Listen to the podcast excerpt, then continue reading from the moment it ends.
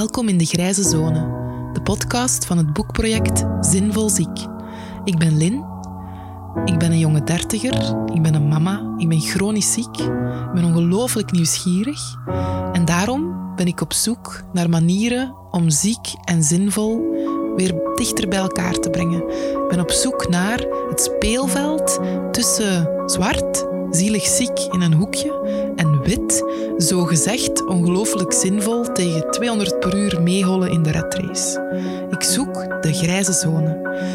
En om alle vragen die ik heb te beantwoorden, ga ik in dialoog met heel uiteenlopende stemmen uit ons sociaal weefsel. Wie precies? Daarvoor moet je hier maar regelmatig eens komen luisteren. Dat ga ik nog niet verklappen. Heel veel luisterplezier. Goedemorgen Bart, hoe gaat het met jou? Ja, uitstekend. Het is mooi weer. Dus uh, dan ben ik al snel goed. Ja? Ik ben ook beter met, uh, met mooi weer, dat moet ik erbij zeggen. Het is lekker warm, helpt altijd. Hmm. En um, hoe, zou, hoe zou jij um, jouw pijn of jouw ongemak omschrijven? Als je dat in woorden moet gieten, voor je niet weet hoe dat voelt? Uh, ja, dat vind ik lastig, want het varieert nogal. En je zei ook wel eens van, uh, we hebben er eigenlijk weinig woorden voor. Maar uh, je kunt het, ja, dat vind ik eigenlijk, vind ik eigenlijk ingewikkeld. Want ehm, je kunt het gewoon heel simpel omschrijven hè, waar je last van hebt. Dan krijg je woorden als duizelig of pijn in dit of eh, last van dat of dit van zo. Maar ik moet eerlijk zijn, zeggen dat, dat ik aan de ene kant uh, vind ik het dat we daar veel te weinig over praten hè, met z'n allen, dus ook te weinig woorden voor hebben. Maar aan de andere kant merk ik bij mezelf dat ik uh, mezelf ook niet zo vaak toesta om het erover te hebben, omdat het mij hindert in mijn dagelijks leven. Mm. Dat maakt dat ik aarzel, denk ik. Ja, dat begrijp ik nogthans. Hè. Misschien voor de luisteraar eventjes kaderen. Hè. Ik heb jou uh, leren kennen via een boek dat jij schreef, samen met, uh, met nog iemand. Hè. Ja, met Daniel Pinedo. Ja, voilà. Beter worden is niet voor watjes. En um, daarin heb jij zelf gezegd, um, ziek zijn is genieten met aanpassingen. Dus in dat opzicht denk ik dat we misschien een beetje vaker moeten durven vertellen aan mensen dat het lastig is, maar dat het ook mooi is. Ik bedoel, vanuit dat perspectief dat het niet per se zeuren of zagen is als je over je pijn praat, maar dat je het ook omgekeerd kunt vertellen van ik maak al deze mooie dingen mee of ik maak ze op een intensere manier mee, omdat, omdat ik ook zoveel pijn heb. Allee, of omdat een beetje omgekeerd, het omdraaien, zodat mensen niet denken, oh, daar is het hoopje negativiteit weer of zo. Want dat is toch wel het stigma dat er op zieke mensen hangt, een beetje. Hè? Ja, en dat is denk ik ook waarom, uh, waarom niemand het erover wil hebben. Dat zal ook mee, maar ik had een tijdje terug, toen zat ik een column te schrijven voor Leven, de Belgische column op tegen kanker. En toen zat ik te denken, dacht ik, ja, als uh, werken, dat is eigenlijk dat je geniet van dingen die je uh, kan doen als je werkt. Maar als je dan niet werkt, mag je dan ook genieten van de dingen die je kan doen als je niet werkt. Mm, en dat noemen we dan pensioen.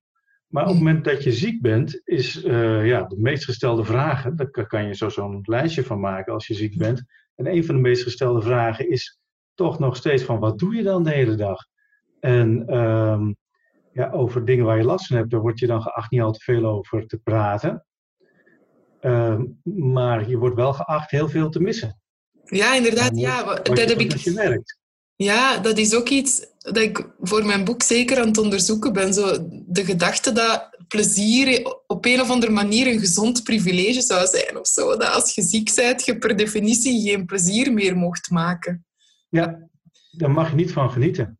En daarom, ik schreef dat ook in dat boek van het is genieten met aanpassingen. Omdat je nu eenmaal aanpassingen hebt. Maar ik moet er wel eerlijk bij zeggen, toen ik nog werkte, genoot ik daar ook erg van. dus het is heel raar. Van, uh, uh, mijn vak journalistiek was natuurlijk ook gewoon een heel leuk vak. Dus dat was meer een, een, een levensinstelling dan dat je naar kantoor gaat, postvakje in, postvakje uit. Mm. Dus daar hebben we ook een heel veel geluk bij. En ik sprak laatst nog een andere collega die aan iets anders uh, ziek zijn leidt. Die zei, we moeten ook niet vergeten dat wij in ons werk altijd heel veel hebben kunnen lachen. En heel veel over van alles hebben kunnen praten en dan ook nog werk ondertussen. Dus dat is dan misschien wel een voordeel. Maar toch snap ik niet dat als mensen werken en ze worden ouder, want ik ben 50 plus, dan hoor je werkende mensen zeggen dan wel eens tegen elkaar, hoe lang moet jij nog? En dan denk ik, moet jij nog? Dat is toch een hele verkeerde instelling. Stel je voor dat je dat zou zeggen tegen iemand die ziek is, van hoe lang moet jij nog? Hè? Dat is toch eigenaardig? Dus ja, ik ben, dus ik, ben wel heel erg voor, um, als je gezond bent, dan moet je genieten van de dingen die je dan hebt, die je dan kan doen. En daar hoort werk ook zeker bij. En als je niet kan genieten van je werk, dan moet je echt ander werk zoeken, want je zit er toch. Ja, ik, de, ik denk, um, ik denk dat, dat, dat verzuring daar echt heel veel mee te maken heeft. Dat mensen um, dan een hele moeilijke spiegel vinden als iemand ziek is en thuis zit en, en een beetje de time of, of their life heeft, om het zo te zeggen. Om, omdat heel veel mensen vinden dat ze in een bullshit job zitten. Omdat ze inderdaad er niet veel uithalen en omdat het lijkt dat ze maar alleen werken om dan in hun vrije tijd te kunnen doen wat ze leuk vinden. Dus als ze dan geconfronteerd worden met iemand die schijnbaar altijd vrije tijd heeft, denk ik gewoon heel verzuurd, heel verzuurd op gereageerd wordt. Dus ja, ik, ik, ik vind dat moeilijk hoor. Want ik wil ook niet oordelen over mensen die, uh, die zeg maar werken om op vakantie te gaan. En, maar als dat vier weken per jaar is. Ik heb wel eens een keer bij een crematie gezeten waarbij de terugblik op het leven voornamelijk bestond uit vakantiefoto's. En daar had ik even zitten uitrekenen ter plekke dat dat toch zeg maar uh, ongeveer 40 vakanties waren. En als dat dan je, je leven moet accentueren, dus eigenlijk gekochte belevenissen, Hmm. Dat vind ik heel eigenaardig. Dus daar heb ik moeite mee als je zo in het leven staat als je werkt. Dus dat je echt, ja, uh, je, je belevenissen moet, moet, moet, wat je meemaakt, moet kopen om ergens heen te gaan, daar dan iets te beleven en dan weer terug te gaan. En dan weer in een soort routine terecht te komen van postvakje in, postvakje uit, werken of wat dan ook. Ik denk, dan ben je gewoon niet, niet met leven bezig. En ja, leven bestaat ook uit pijn en uit weet ik veel wat allemaal. Hmm. Maar daar moet je gewoon vol in gaan. En dat is iets wat ik denk ik zelf altijd heb gedaan. Ehm, en daardoor vind ik het ziek zijn ook makkelijker, omdat je daar ook vol in kan staan. Dat gewoon kan, zoals je werken meemaakt, kun je ziek zijn ook meemaken. Ja, dat doet me eraan denken dat ik helemaal vergeten ben van mijn woordexperiment met jou te doen, dat ik normaal al... Ja. Dus ik, we gaan dat nu doen misschien. Um, wat zijn de eerste drie dingen die in jou opkomen bij het begrip ziek? Um, jezelf opnieuw uitvinden als, als dat nodig is, of gewoon doorgaan. Uh, en schadegeval is een woord wat bij mij opkomt. En um, leven. En als je hetzelfde doet voor het woord zinvol, welke drie dingen komen er dan? Uh, dan komt leven weer terug. Uh, met anderen vind ik dan zinvol. En ehm, ehm, meer mens zijn in tegenstelling tot schadegeval. En schadegeval is een beetje een raar woord misschien. Maar um, in Nederland is het zo, als je, ik zeg maar even simpel, je invaliditeitsverzekering uh, krijgt, dan ben je dus, zit je bij een verzekeraar die ook uh, glasschade doet, zou ik maar zeggen, dat soort dingen. En dan krijg je dus dat er dus gezonde mensen zijn die op hun kantoor, postvakje in, daar kom ik aan, dat schadegeval van Eldert. En dan werken ze aan de datoren, hop, postvakje uit, schadegeval van Eldert. En dan staat er dus op de brief die ik thuis krijg, uh, het nummer klopt altijd. Het woord schadegeval klopt altijd. Alleen mijn naam hebben ze de eerste drie keer verkeerd gespeld. Maar dan krijgen ze echt gewoon een brief thuis met het schadegeval. En dan krijg je dus een schadeuitkering. En dat ben ik. Sorry. dat vind ik heel ongezond. Oh, Ik lach jou niet uit, vooral. Ik vind het gewoon heel prachtig. Allee, ja, dat is waarom dat ik zelf eh, gekozen heb voor het woord manke mens. Vind ik iets veel mooier dan ziek of schadegeval. Ja. Uh, maar wacht, we gaan ons experiment eerst afmaken. Want als je ze in één adem zegt, zinvol ziek, um, waar denk je dan aan? Iemand is zinvol ziek als... puntje, puntje, puntje? Uh, als hij zichzelf kan zijn en als hij kan meedoen. Dat is denk ik wat het is. Meedoen in welke zin? Nou, meedoen met zijn omgeving. Kijk, wat ik net zeg als schadegeval. Daar zit dus een, gewoon in, in, in een van de grote steden hier zit een hele grote glimmende toren. En daar werken, nou denk ik wel duizend mensen in. En die uh, zitten dus uh, uh, gevallen zoals ik als schadegeval te beoordelen. Dat is eigenlijk, vind ik, één groot glazen symbool van hoe het niet moet. Want Hmm. je wordt dan eigenlijk, net als een gebroken ruitje, afgeschreven. En daar staat dan compensatie voor, want daar heb je voor betaald. En dat is het dan. En dat is ehm, eigenlijk ook een beetje het opzij zetten van mensen. Terwijl die mensen die daar zelf werken, ja, ook gewoon eh, ziek kunnen worden of een ongeval kunnen krijgen of wat dan ook. Maar dat is een andere wereld. Hmm. Uh, met meedoen bedoel ik eigenlijk dat er een hele eigenaardige tweedeling zit uh, in de gezonde wereld en de zieke wereld. Dat is gewoon een apart, apart uh, keizerrijk waar je in komt. Hmm. Kijk maar, loop maar eens in een kantoor rond of over in een ziekenhuis, waar ik toch veel ben geweest. Totaal andere wereld. En die gaan niet samen. Als je ziek bent, dan mag je uh, in het ziekenhuis in een groepje samen schilderen en erover praten als je daar behoefte aan hebt. Of je mag dit of je mag dat, maar wat je niet mag, is met gezonde mensen iets doen. Dat kan namelijk niet meer. En daar gaan we ook niet meer aan beginnen. En we gaan ook niet kijken in welke mate dat nog zou kunnen. Terwijl het toch een hele diverse groep is, zieke mensen. Ja, allerlei verschillende aandoeningen. Nou ja, ik weet van mezelf, ik kan niet zo heel veel. Maar uh, dus voor mij is er niet heel veel weggelegd. Maar misschien voor anderen wel. En kan je de luisteraar vertellen wat jouw aandoening is? Want daar hebben we natuurlijk ook nog niet over Nee, nou, ik heb een, een, een, een vorm van leukemie. En dat is op zich een vrij uh, uh, joviale vorm, omdat die goed is te behandelen. En ik kom dan op de afdeling hematologie terecht. En daar zie je ook gewoon de acute vormen binnenkomen. dat is wel even van een ander niveau. En hoewel in mijn geval het wel de tijd lang de verkeerde kant op ging, dus ik was niet in drie maanden weer klaar, zal ik maar zeggen, was het uiteindelijk, na veel gedoe, na een jaar of twee, wel onder controle te houden met uh, ja, een soort dagelijkse chemo, zeg maar. En in die zin heb ik dus weinig last van mijn ziekte zelf, uh, maar ik heb wel erg veel last van de bijwerkingen uh, van de medicatie die ik dagelijks slik. En die bijwerkingen zijn dan eigenlijk zodanig dat je dan niet meer een arbeidzaam leven kan leiden. Als wij dit gesprek hebben gedaan, dan zal ik moe zijn, dan zal mijn concentratie op zijn. Dan moet ik even rustig aandoen, dus dan moet ik even iets doen met weinig prikkels. Uh, nou, daar, is, daar, kan je wat bij voorstellen. Hm. Dus dat is wat, uh, wat die is. Overigens zie je daar ook weer dat je hebt dus een medicatie, dat is iets goeds. En op de bijsluiter, die zo groot als een stedenplan eigenlijk, staan dan de bijwerkingen. En dat heeft, vind ik ook eigenlijk al een raar woord. Want dat is dan een, een ja, we hebben een werking en we hebben een bijwerking. En uh, dat, dat voelt toch een beetje vreemd. Ja, ja, en je kunt... Want dat hoort er dan bij of zo, ik weet het niet. Maar... Ja, je kunt u dan ook wel afvragen waar, waar het dan op het spectrum zit of zo van werkbaar en werkzaam. Want allee, een medica medicament kan wel werken, maar als het u volledig verdooft en ervoor zorgt dat je niks meer beleeft, is het dan de moeite waard? Allee, dat is toch wel iets om u af te vragen. Ja, nou ja, het alternatief is dat ik er niet meer ben. Dus uh, ik ben voor deze medicatie.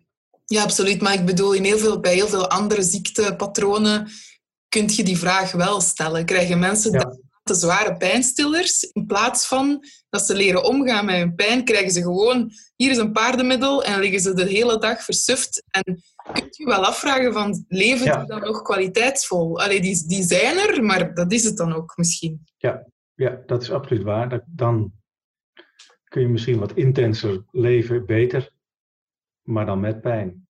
Hmm. Maar ik denk dat het ook te maken heeft, ook het beleven van pijn, maar ook de acceptatie van pijn in samenleving, met wat ik net zei. Van, uh, uh, eigenlijk wordt alles door gezonde mensen ook voor je beslist. En je Mhm. wordt uh, daar eigenlijk zelf buiten gehouden. En ik denk dat dat er heel veel mee te maken heeft. Ik merk in de reactie, ik heb er allemaal geen onderzoek naar gedaan, maar ik kan wel vertellen wat ik meemaak. En wat ik heb meegemaakt is dat aan de ene kant mensen zeggen, wat doe je dan de hele dag als je niet werkt? Wat ik een hele beperkte zin van leven vind. je ziet ook dat mensen zeggen van, ehm, oh, dus je hebt dit allemaal meegemaakt. Uh, wat, zou, oh, wat, wat zou jij me nou aanraden? En dan ga, word je als een soort profeet gezien, die weet hoe het leven is, omdat je de donkere kant hebt gezien of het ravijn hebt gezien. En dan word je geacht om opeens allerlei wijze profetische woorden te kunnen uitspreken, zoals los je hypotheek af of uh, uh, geniet van elke dag of ruik eens aan een bloemetje. Ik weet het niet, maar dat word je dan opeens allemaal geacht te kunnen. Dat is ook raar.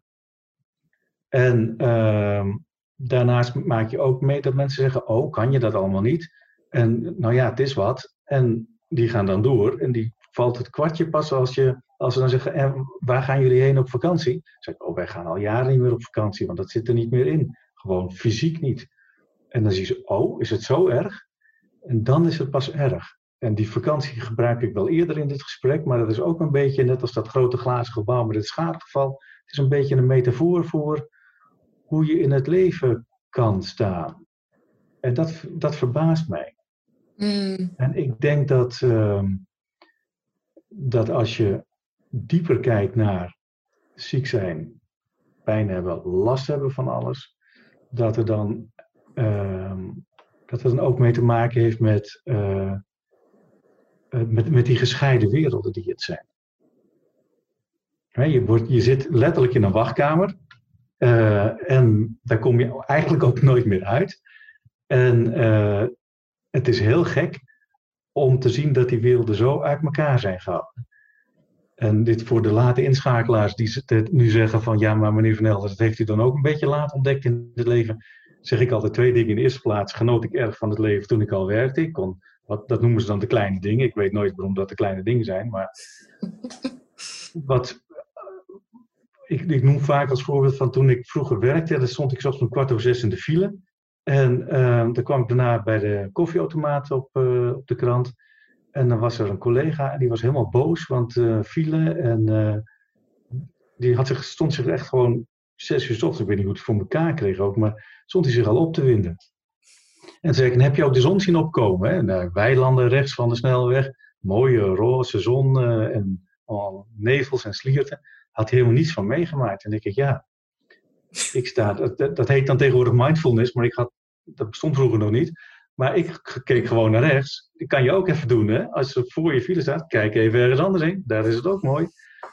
en dat doe ik eigenlijk nu ook. En ik denk dat een hele hoop mensen uh, daar moeite mee hebben. En dat ze ook, uh, dus ja, de verkeerde kant op kijken als het om ziek zijn gaat. Of dat ook niet willen zien. Maar ik denk ook dat, um, hoe moet je dat zeggen? Ik denk dat wij van kind af aan veel sneller leren om verontwaardigd te zijn dan om kwetsbaar te zijn. Dat is een groot verschil. Hè? We associëren bijvoorbeeld als, als iemand wil praten of als iemand vraagt, hey, hoe is het? En je zou zeggen, heb je even, want eigenlijk niet zo goed. Dan is de kans groot dat hij zo, oeh, wat moeten we daarmee? Want die gaat, die gaat uh, maar dan, allez, ik vind een heel groot verschil tussen zeuren en zagen. Dat vind ik, dat doen de gezonde vind ik persoonlijk. En de zieke die gewoon wil delen en, en, en vertellen van zo is het, um, dan, dan weet je hoe het is. Dat vind ik niet zeuren en zagen. Terwijl dat, dat wel het stigma is dat er wordt opgeplakt. Dus ik vind dat gewoon leuk hoe dat je als zieke, als je mondig genoeg bent, want dat is natuurlijk wel een vereiste, um, die spiegel wel kunt zijn voor gezonde mensen. Net zoals als ze zeggen, ja, leer er maar mee leven. Dan zeg ik, ja, ik moet wel, want ik kan het alternatief is stoppen met leven. En dan kijken ze ook, oeh, taboe. Um, maar dat, zo is het wel. Dus ik, allee, ja, ja. Ja, ik, ik doe ook regelmatig lezingen voor mensen. En dat zijn dan vaak patiëntengroepen, dus misschien ook wel de verkeerde doelgroep, want die weten al veel. Maar um, dan lees ik wat voor uit, uit het boek van Danielle Meij. En uh, dan zie ik altijd twee dingen. Het ene is, er is altijd wel iemand in de zaal die graag zijn eigen verhaal even kwijt wil. Gewoon mhm. even wil, wil, wil ventileren. En dat zijn dan vaak mensen die dan eigenlijk te weinig in hun eigen omgeving hebben van mensen die daar een keer naar willen luisteren. Mhm. Dus dat vind ik altijd een vrij droevig uh, iets om te zien. En ook eigenlijk heel fout dat dat dus eigenlijk blijkbaar de enige plek is in een zaal met 90 mensen waar zo iemand kan zeggen, ja, ik heb dat ook.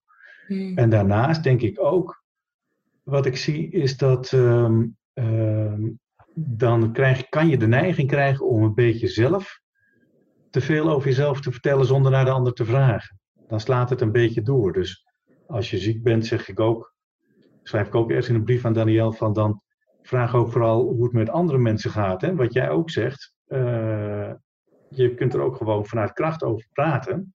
Van, uh, nou ja, dit, uh, wat heb ik vannacht meegemaakt? Nou, ik voelde vannacht beroerd. Hoe was bij jou op je werk vandaag? Maar dat je dat in een gesprek kunt doen. Mm. En dat het niet eenzijdig zagen wordt. Want dan, dat noem ik ramptoerisme. Hè? Van, ja, ja. Oh, heb jij het ook zo moeilijk? Mm. Maar dat is niet gezellig. Ja, ik geef, ook, um, ik geef ook soms lezingen en ik word meestal gevraagd om over onbegrip te komen praten. En dan verwachten mensen dat ik twee uur kom zeuren over hoe oneerlijk de wereld is. Maar natuurlijk is dat totaal niet wat ik doe, anders zou mijn bedrijfje niet de Averechtse heten. Dus ik kom dan binnen en ik leg de verantwoordelijkheid bij de mensen zelf en zeg zo van ja, um, maar heb je al gevraagd om begrip? Allee, heb je genoeg gedeeld, zodat mensen in staat zijn om te begrijpen. En dan, ja, die willen toch niet luisteren. Of er zijn heel veel oordelen waarom ze zelf daar geen verantwoordelijkheid in nemen. Maar zoals gezegd, in de zaal zit altijd iemand, bij mij is dat ook, die zit meestal met een heel gesloten lichaamshouding en een hele grote frons op zijn gezicht. En als die de kans krijgt om te onderbreken, dan begint hij inderdaad te vertellen over hoe, e hoe oneerlijk het allemaal is. En dan bijna letterlijk heeft dus iemand gezegd van ja, wat sta je daar zo blij te zijn? Hoe kun jij zo levenslustig zijn? Je bent toch ziek? Ik ben ook ziek. Dat kan toch niet? Je moet ook de negatieve dingen vertellen. En dan dacht ik, ja, ja oké, maar als je dat heel veel aandacht geeft, dan gaat het ook misschien nog alleen maar groeien of zo. Allee, het, het, het is wel grappig te zien. Ik denk dat dat mensen zijn die, die, die te weinig mensen in, hun omgeving hebben om uh, zich uh, om te kunnen mopperen. Uh, want dat mag, hè? Mopperen is niet verboden. Mhm. Of uh, verdrietig zijn is ook helemaal in orde. En al die dingen die je kan noemen die niet fijn zijn, daar ben ik voor. Maar ik zeg er altijd bij, het moet, je moet er wel op tijd mee ophouden. Na een dag of drie is wel weer even klaar. Maar ik zeg niet dat je als een soort naïef blij ei moet rondlopen. Hè? Je moet er wel helemaal mee omgaan. Um, maar je moet het wel kunnen stoppen. En ik denk dat deze mensen die die uh, zo in de zaal zitten, die hebben gewoon, die, dat zijn kwetsbare mensen die een te weinig warme omgeving hebben dan daar, om dat, uh, uh, om dat in evenwicht te kunnen krijgen.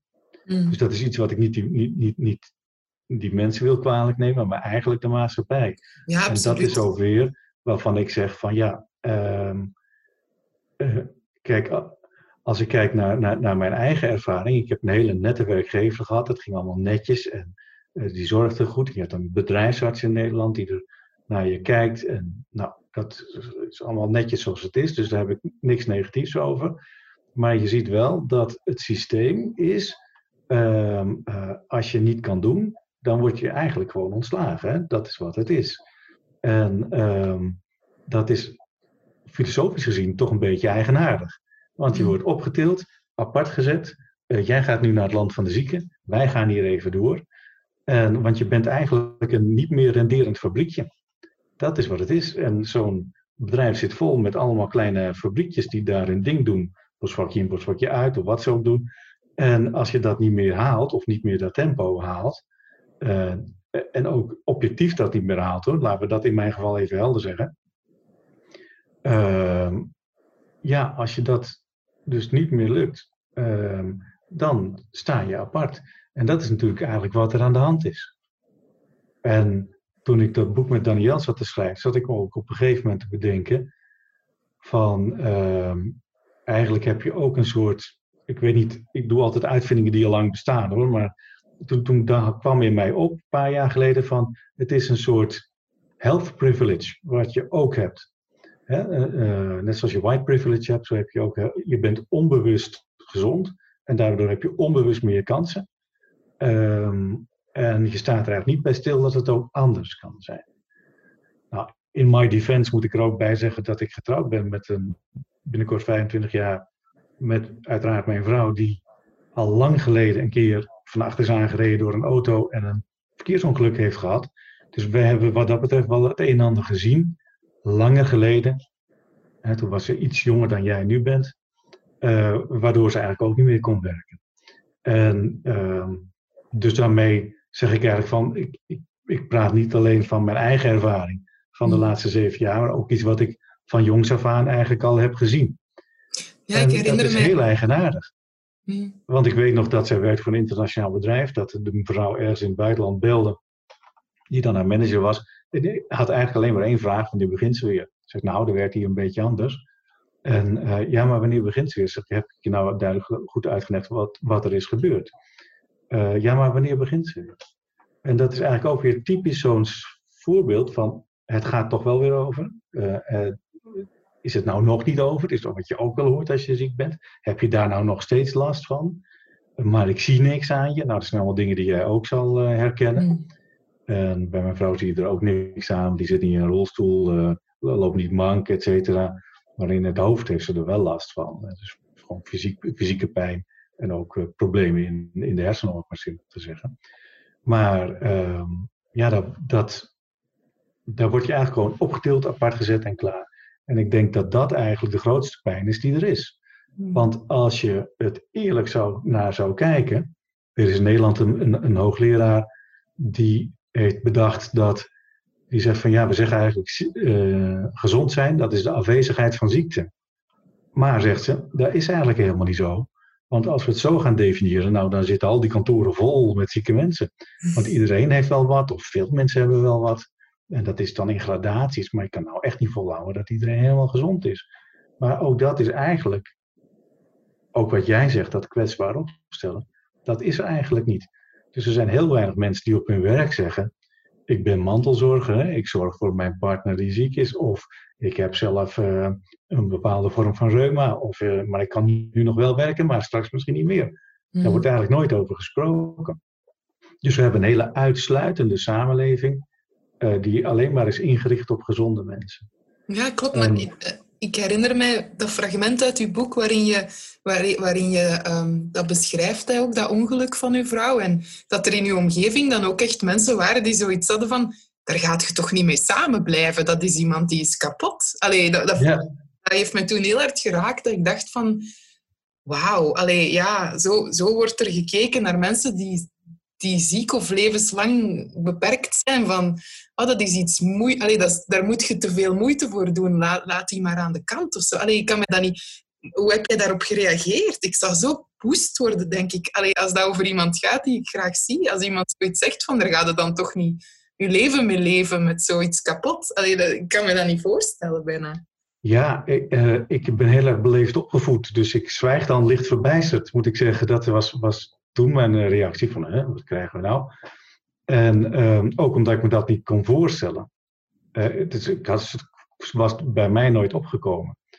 En, eh, maar het is me wel later nog vaker overkomen hoor, dat mensen dat zeggen van, oh nou, dumpen dan maar. Hè.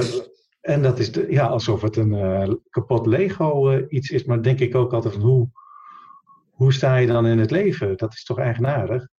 En ja, ik, ik, zei, ik zei toen wel eens tegen mensen, ja, maar als jouw vrouw dan borstkanker krijgt, eh, moet, hè, ga je dan ook scheiden? Nou, het gebeurt wel, hè? Dat moeten we er wel bij zeggen. En ehm, er zijn dus echt mensen, dat hoor je dan ook als je een beetje in de patiëntenwereld rondkomt, eh, die worden ziek in de loop van hun leven. En dan zegt de partner, ja, ik kan dit niet aan, ik ga nu weg. Dat bestaat. En eh, ja, ik kan dat niet eens proberen te verklaren, want ik begrijp dat gewoon niet. Ik heb ook al het omgekeerde gezien. Mensen die, eh, die heel heftig chronisch ziek worden en die daardoor heel hard gaan voelen van oké, wie ben ik eigenlijk en, en hoe wil ik de rest van mijn dagen spenderen? En dan komen die tot de constatatie dat de partner waar ze bij zijn, Ja, waar ze in hun, Ja. in hun situatie willen bijblijven. Dus het, het kan in alle richtingen gaan hoor. Allee, ja, dat heb ik ook gehoord, ja. Dat soort dingen hoor je. Want ja, het is, het is, het is levensveranderend, zo'n gebeurtenis. Dus dat kan verschillende kanten op gaan. Het is ook moeilijk om daar een oordeel over te hebben. hmm. over, over andere mensen met andere relaties. Maar waar ik wel een oordeel over mag hebben, is mensen die het mij dan gaan adviseren. Dat ja, van, absoluut. eh, ja. aan de kant ermee. Dat is gek. Dat is gek. Maar ja, dat zegt ook weer iets over eh, waar je allemaal niet over mag praten. Je, iedereen die naar zijn werk gaat of naar, naar het onderwijs gaat, komt eigenlijk in een soort, ja, als iedereen de hele dag over zijn kwetsbaarheden zou praten, kom je ook niet meer aan werken toe hoor, zo zal het ook wel zijn. Maar ehm, eh, je krijgt daardoor wel een hele verkokerde wereld. En ehm, in het ziekenhuis heb je artsen en verpleegkundigen en die zijn allemaal professioneel en die zijn allemaal fit en gezond en uh, hebben inlevingsvermogen, maar zij zijn de gezonde en zij helpen de zieke mensen. En zij kunnen, uh, hebben ze ook helemaal geen tijd voor, niet praten of levelen met jouzelf. En soms zie je dat bij langdurige arts-patiëntrelaties, zie je dat anders worden. Uh, of je ziet iemand die het heeft, acute leukemie heeft overleefd, die zie je dan broodmager binnenkomen strompelen en die wordt omarmd door de verpleging, want die kennen elkaar en die hebben elkaar ook in de nacht gezien. En dan zie je de menselijke kant. Hmm. Dus in ziekenhuizen komt dat dan op den duur wel weer boven. Uh, omdat het toch over echte dingen gaat. Maar daarbuiten is het gewoon heel moeilijk. En ik denk dat dat eigenlijk het grootste probleem is um, van, pijn. Ja, nogthans. Als je het over pijn hebt. Ja, nogthans is... Allee, ik, heb, ik heb net um, Intimiteit van Paul Verhagen gelezen, dat boek. En um, ja, daar staat ook heel mooi in omschreven hoe het wetenschappelijk bewezen is dat de, de relatie tussen de arts en de patiënt, dat dat echt cruciaal is ook voor herstel. En dat dat bijna, zoals een, een heel goed werkend placebo, dat dat bijna ja, kan zijn als een arts gelooft in u en, en in uw herstel en, en heel transparant is over uw behandeling en open-minded is en in dialoog gaat met u. Maar inderdaad, ook dat ziet je amper, want alles is Ehm, op de tijd zo. Je hebt tien minuten in de consultatieruimte en meestal, allez, hoe ik het voorlopig ervaren heb, is het toch meestal dat de arts naar zijn scherm zit te kijken, te scrollen door uw testresultaten, eigenlijk amper in uw ogen kijkt, want hij is daarmee bezig. En dan zegt, ah, niks merkwaardigs in uw bloed. Ehm, Um, ja, hier zijn uw voorschriften voor uw medicijnen. Kom binnen een half jaar maar eens terug. Bye. En dan komt de volgende. Dus je zit daar en je denkt, ah, oké, waarom ben ik hier eigenlijk? En je bent vooral weer heel veel geld kwijt. Um, ik snap het niet. Allee, ik vind dat een heel mensonwaardige manier om met chronische pijnleiders al, alvast. Ik weet niet hoe het acuut is. Ja, maar dat komt omdat het zo is ingericht. En uh, ik heb ook artsen ontmoet die zeggen van ik ga in plaats van vijf, drie dagen werken. En dan hoef ik al die administratie shit niet meer te doen. En dan concentreer ik me alleen nog maar op patiënten. Dan zie ik het minder, maar dan ben ik wel meer met patiënten uh, bezig. Nou, niet iedere arts kan zich dat permitteren na een hele lange, moeilijke, dure studie om dat te gaan doen. Hm. En uh, dan zie je dus ook dat is weer allemaal op efficiënt werken, op, uh, op schadegevallen, op, uh, en, en dat is ook niet helemaal voor niets, want we moeten ook eerlijk zijn dat de, kan ik alleen maar over Nederland zeggen, dat de kosten van de zorg gaan alleen maar omhoog. Dus dat is ook echt wel een probleem. Dus ik snap ook wel. Uh, maar om dat nou alleen maar in een economische discussie te trekken, dat vind ik wat eigenaardig. Want je ziet ook hmm. dat, uh, stond een keer in Nederland in, in de kranten, niet zo heel lang geleden, uh, het kabinet kiest in zijn nieuwe begroting voor de werkende mensen uh, gepensioneerden, zieken en werklozen gaan er niet op vooruit. Hmm. Want die doen, nou, ja, die doen toch niet die mee. Die doen niks, ja. En het, zijn er, uh, en het zijn er ook niet zoveel. Dus het zijn niet hmm. voldoende kiezers, zeg ik maar even. Ja, ja, nee. Maar... Nochtans, het zijn er steeds meer. Hè. In België is het al bijna, vier, bijna 500.000 mensen zijn langdurig ziek. Dan denk ik, ja toch wel, dat kan toch wel impact hebben als er verkiezingen zijn. Maar als wat, ik was, ik was uh, in corona, in tijden van corona, de eerste golf, eh, mijn eerste uitstap was naar een, uh, was naar een groot coronadebat. En, um, waar ik verslaggeving ging doen. En allee, ik, ik ben op een bepaald moment was ik zo verbijsterd, omdat een van de ja, grootste politici uh, in ons land, zal ik maar zeggen. Ik ga zijn naam niet noemen, want ik wil die eigenlijk niet te veel aandacht geven. Maar uh, die zei toen heel laconiek bijna zo van ja, um, de, de economie moet draaien op gezonde mensen. Dus als er een tweede golf komt, moeten we alleen degenen die risicopatiënt zijn, die besmet zijn en de omgeving daar, daar rond moeten we opsluiten en al de rest moet werken. En ik dacht echt, wauw, gewoon alleen die stelling, de economie moet draaien op gezonde mensen, had ik echt iets van, ik vind dat waanzinnig. Allee, ik vind dat echt, ik vond dat heel, ik heb daar ook een opiniestuk over geschreven daarna, omdat ik zo, ja, ik was echt gedegoteerd. En dan dacht ik van, ja, als de economie opnieuw in gang moet getrokken worden nu na corona, en je hebt 460.000 mensen zitten, waarvan er een deel absoluut niet kunnen werken. Het mag geen nieuwe lat zijn, maar waarvan er een heel deel wil werken, al is het beperkt. ja, laat ze toch meespelen. De economie moet terug omhoog. Allee, dan denk ik, domme jongen, hoezo?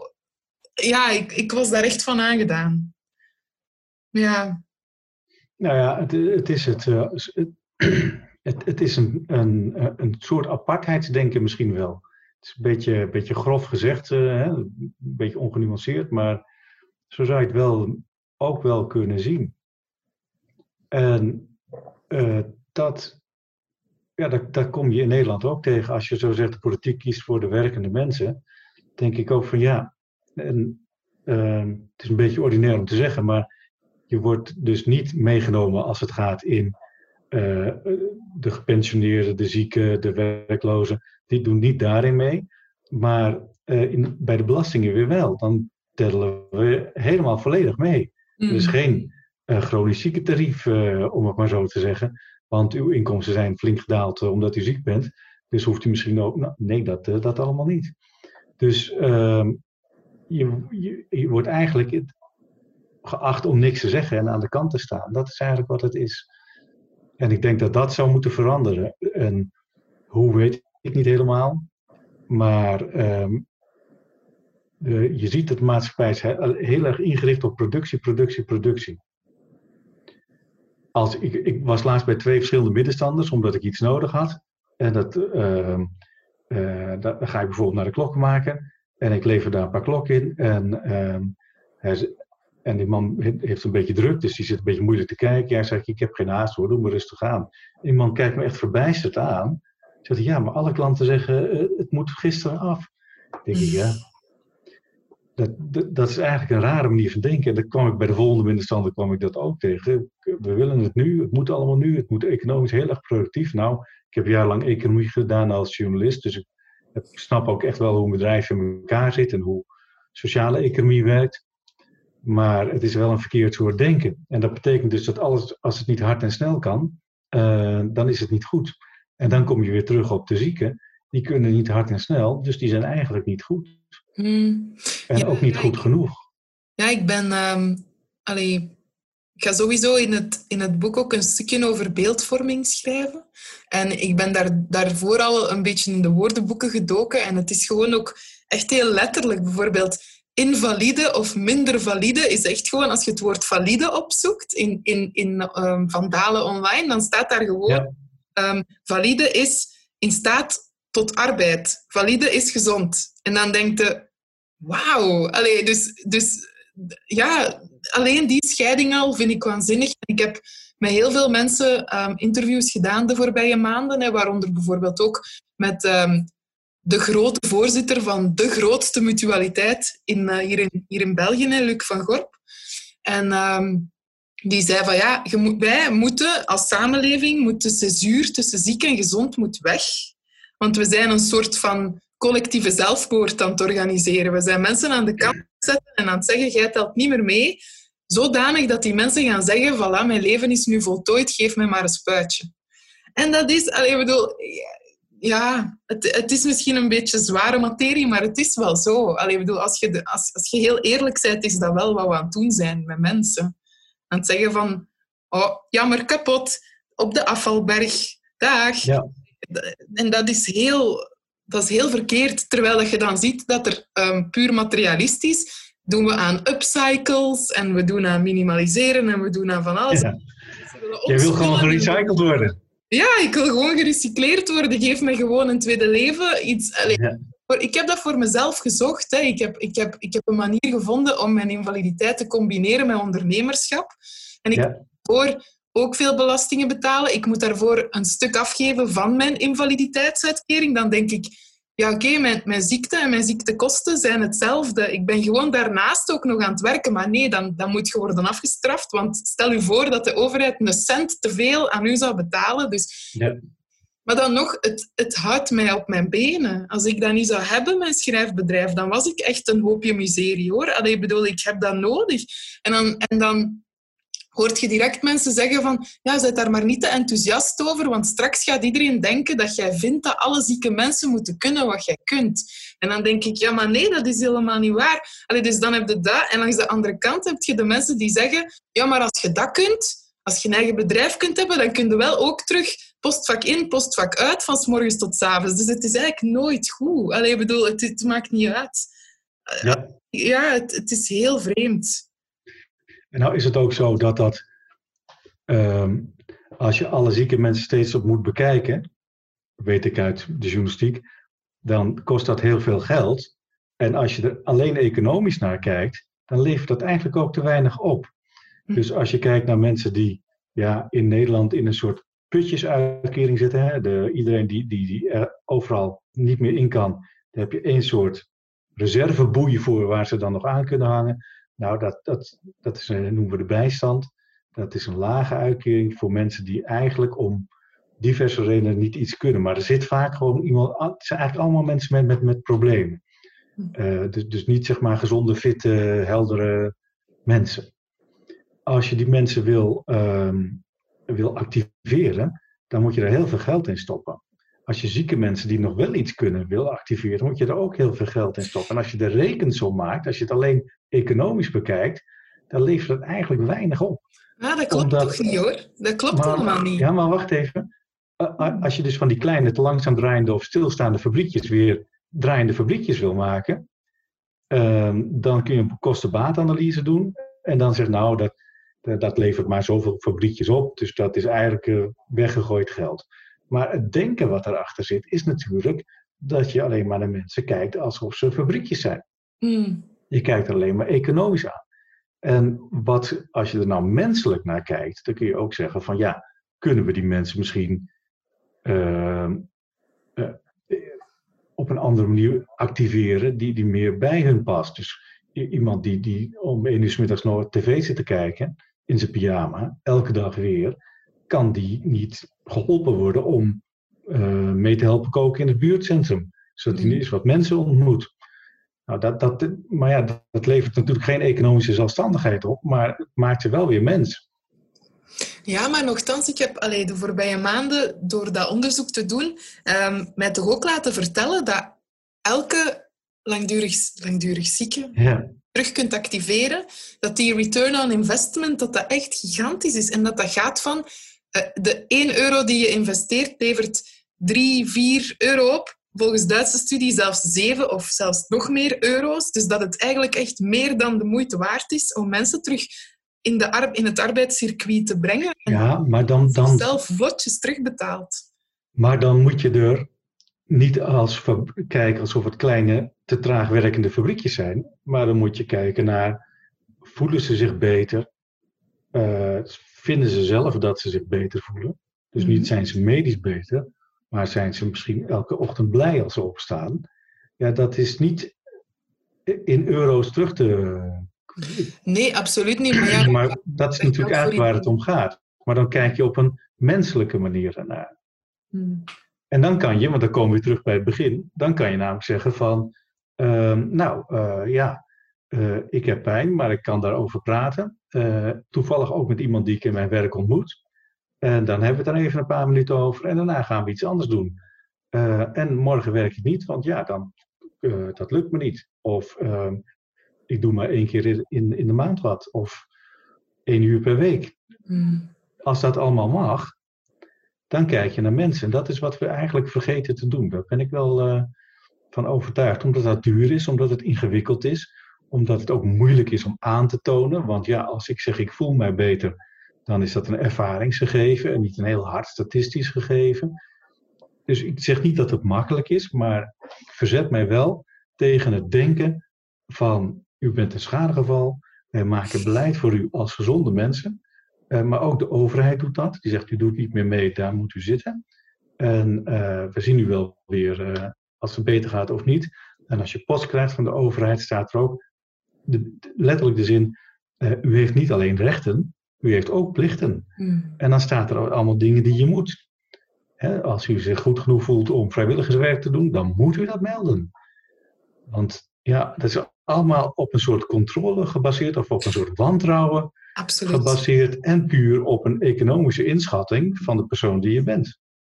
Ja, ja, hier is dat ook. En hier is het niet, ehm, bijvoorbeeld in vrijwilligerswerk, hier moet je dat vragen. Mag ik alstublieft, dan moet je een formulier invullen van als invalide van ik zou heel graag ehm, daar bij die organisatie zoveel uur per week iets doen. En dan zou het nog kunnen zijn dat dat tegen u, geke- dat dat tegen u gebruikt wordt bij uw volgende controlegesprek bij een adviserend geneesheer. Dat hij zegt, ja maar mevrouw, jij kunt dat doen, dus bij deze um, acht ik u dan uh, gezond genoeg om te gaan werken. Dus hier is het bijna omgekeerd. Je moet smeken om iets anders te mogen doen dan thuiszitten. En eens je die goedkeuring hebt, wordt de kans groter dat ze gaan zeggen, oei, ja, maar ja, ja, maar ja, maar ja, dan kun je, dan kun je ook wel economisch nuttig zijn of zo. Allee, dus het is, mensen hebben... Ja, dat is hetzelfde wat ik bedoel hoor. Dat ja. is hetzelfde wat ik bedoel. Van, u heeft plichten en uw plicht is eigenlijk om zo snel mogelijk uh, weer fit te zijn om bij te kunnen dragen aan uh, de grootheid van onze economie. Hmm. En ja, dat is een heel beperkt mensbeeld. En dat mensbeeld zien we dus terug bij de overheid, dat zien we terug bij in, de, in de stembus. Ehm, en we zien het terug in de sociale omgeving, waar ze zeggen: Oh, uh, is, je, is je vriendin aangereden door een bus? Uh, weg ermee. Doe maar een nieuwe die nog heel is.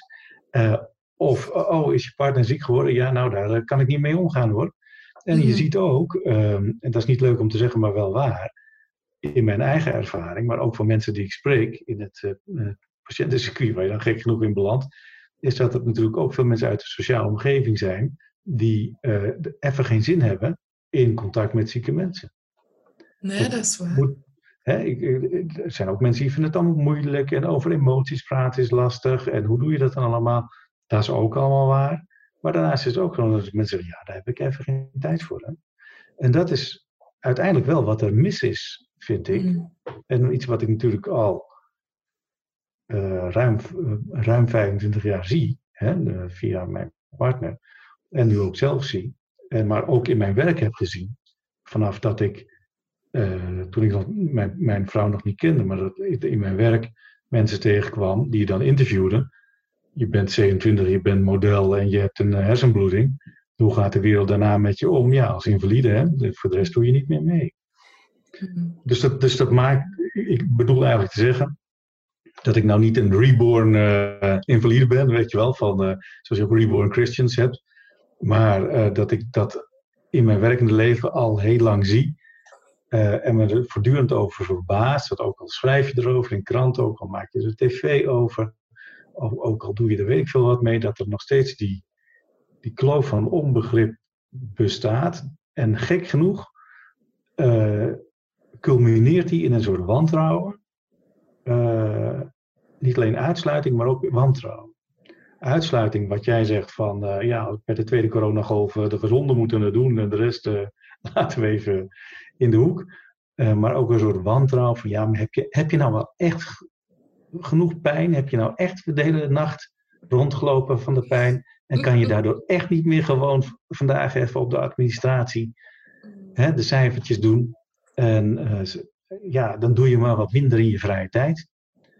dan uh, ga je toch gewoon maar tussen 9 en 5 werken daarna naar bed. Want dat doen we, hebben het allemaal wel eens moeilijk. Dus dat is een, is een een, een eigenaardige uitsluiting en ook een, een, een, een verrassend wantrouwen tegenover ziek zijn.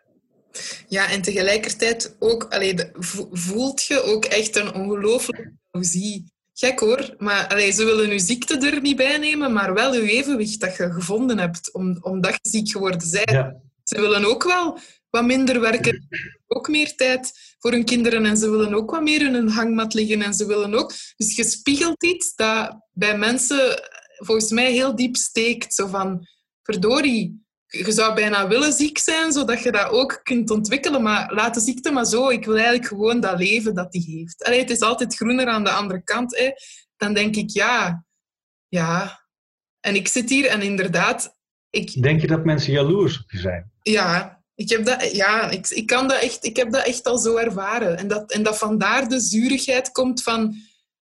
Zeg, kun je dan... Als je, als je zo'n bedrijf kunt hebben, dan kun je ook gewoon terug zoals ik... Van s morgens tot s avonds gaan werken, in de file staan... Thuiskomen, nog net genoeg tijd hebben om te koken, je kinderen te kussen, in bed te smijten en in de zetel te ploffen.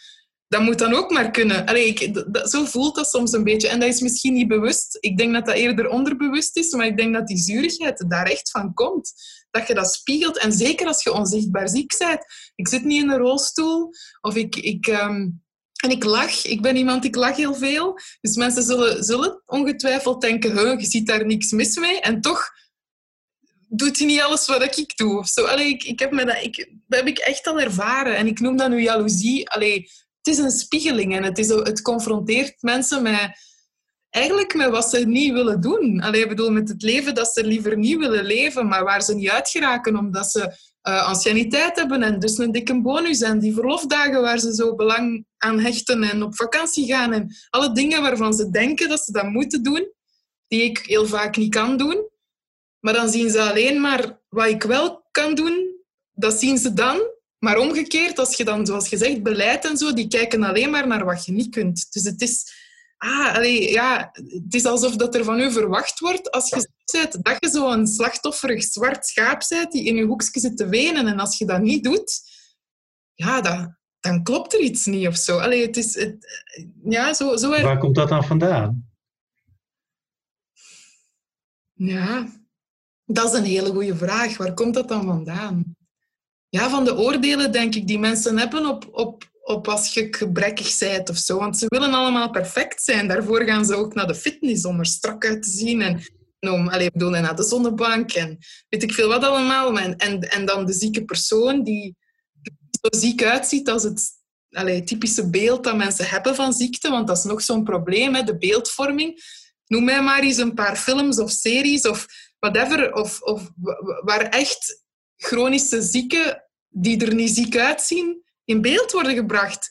Het is nergens. Het is altijd de rolstoel of het is altijd zo de half lijk in bed. Zo. Allee, er, is gewoon nooit... Allee, bedoel, zo de, de levenslustige chronische zieke, die ziet je niet. Allee, die wordt niet getoond, die komt niet aan bod. Dus logischerwijs hebben mensen daar totaal geen idee van dat dat ook kan. En, en dat je ook een manier kunt vinden dat pijn altijd aanwezig is, maar dat dat niet bepaalt hoe je leeft. Allee, ik bedoel, en ik denk dat dat gewoon confronterend is voor mensen, dat ze daar niet bij kunnen van hoe, hoe dat, dat kan ook. Of zo, er is een grijze zone. Allee, ik denk dat mensen dat niet vatten. Of, allee, ja, ik weet het niet. Maar wat dan gek is, is dat je wordt dan, wat je net zegt, geacht in je eentje in een hoekje zielig te gaan zitten zijn. Uh, want je mag dat niet publiek doen. Je mag hun er niet mee lastigvallen, want dat ah, nee, is niet fijn. Nee. nee. Ja, ik, ik, ik, sprak een keer iemand met, met een hersentumor, dat is ook heel gezellig. En die uh, zei van, collega's zeiden dan van, oh wat lekker zeg. Zit je lekker een beetje uitslapen, thuis op de bank? Want, die zat dan in, in de vraag van, blijf ik nog werken of gaat dat niet meer? En uh, zijn ook wel eens mensen tegen mij zeggen: Oh, die vrijheid die jij hebt. En die uh, persoon met die hersentumor, die zei het heel netjes. Die zei tegen die: Nou, je, ik wil wel met je ruilen, maar dan moet je ook mijn tumor erbij hebben. nee, nee, dat was dan uh, niet helemaal de bedoeling. En ik vind dat een, een, een, een moeilijk iets om, om echt te snappen. Ik snap het wel dat, dat, dat mensen voor een deel zin, logischerwijs economisch kijken. Ik snap ook dat dat te verkokerd is, zoals wat jij zei van die man die je interviewde van wat we in Nederland een ziekenfonds noemen. Dat je het ook anders kan berekenen, dat je ziet dat er winst is op meerdere terreinen. Dus verkokering is een probleem, beleid is een probleem. Maar dat je, als je ziek bent, uh, is het, dat, dat is oké als het zichtbaar is. En als het lijden is, uh, ja, maar dat moet het dan wel zijn en je mag er anderen niet te veel mee lastigvallen. Ja, ik denk echt dat dat ehm, het, het, het of-of denken, dat is gewoon het probleem. En dat is volgens mij gewoon bij iedereen zo. Ik denk dat de, dat de switch naar en, en, en, en, en, een, een, een systeem waarin je en ziek en zinvol en zorgbehoevend en um, zorgzaam mocht zijn, alles tegelijk wat, dat, dat lijkt op tegenpolen, maar het eigenlijk niet zijn, want ze kunnen ook wel samenpassen. Ik denk dat dat gewoon bijna niet... Allee, ik bedoel, iedereen denkt in, in, tegenpolen in alles. Allee, je ziet dat in alles, ook in beleid. In, in, in, als je een politieker hoort spreken, dan het enige wat hij doet is gewoon wit, zwart, wit, zwart. De hele tijd. En dan denk ik van ja, dat grijs. Um, en ik denk omdat ik daar zelf in zit, omdat ik dat voor mezelf gecreëerd heb, kan ik van daaruit kijken en denken van Jezus, wat, wat voor een ja, alleen wat voor een verliessituatie is dat eigenlijk? Dat iedereen vanuit een soort schaarste denken heel de tijd naar alles kijkt. Er is niet genoeg van dit, er is niet genoeg van dat. En dan denk ik, ja, maar dat zijn keuzes. Um, dat zijn keuzes die je maakt. Dat heb, ik, dat heb ik als zieken in, in heel klein, persoonlijk niveau ook moeten doen. Kiezen voor dat wat voor mij belangrijk is en dan kunnen puzzelen van oké, dan heb ik en dit, en dit, en dit, en dit, in plaats van of-of. Um, maar ik denk dat dat op macroniveau gewoon ook gaat moeten. Ze moeten af... Bedoel je kiezen tussen wat je zelf leuk vindt, je werk, je gezin, hoe, en hoe je dat allemaal combineert met ziek zijn? Bedoel je dat?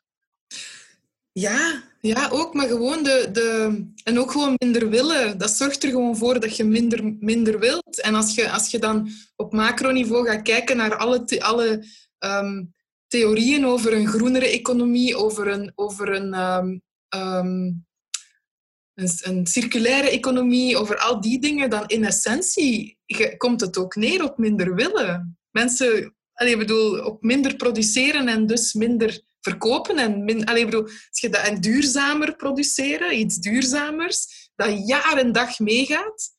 Um, dus het is gewoon, allee, bedoel, het, ik denk, wat, wat, bij mij persoonlijk gebeurt, kun je perfect spiegelen naar, het, naar, een heel groot, naar de hele grote structuren ook van beleid.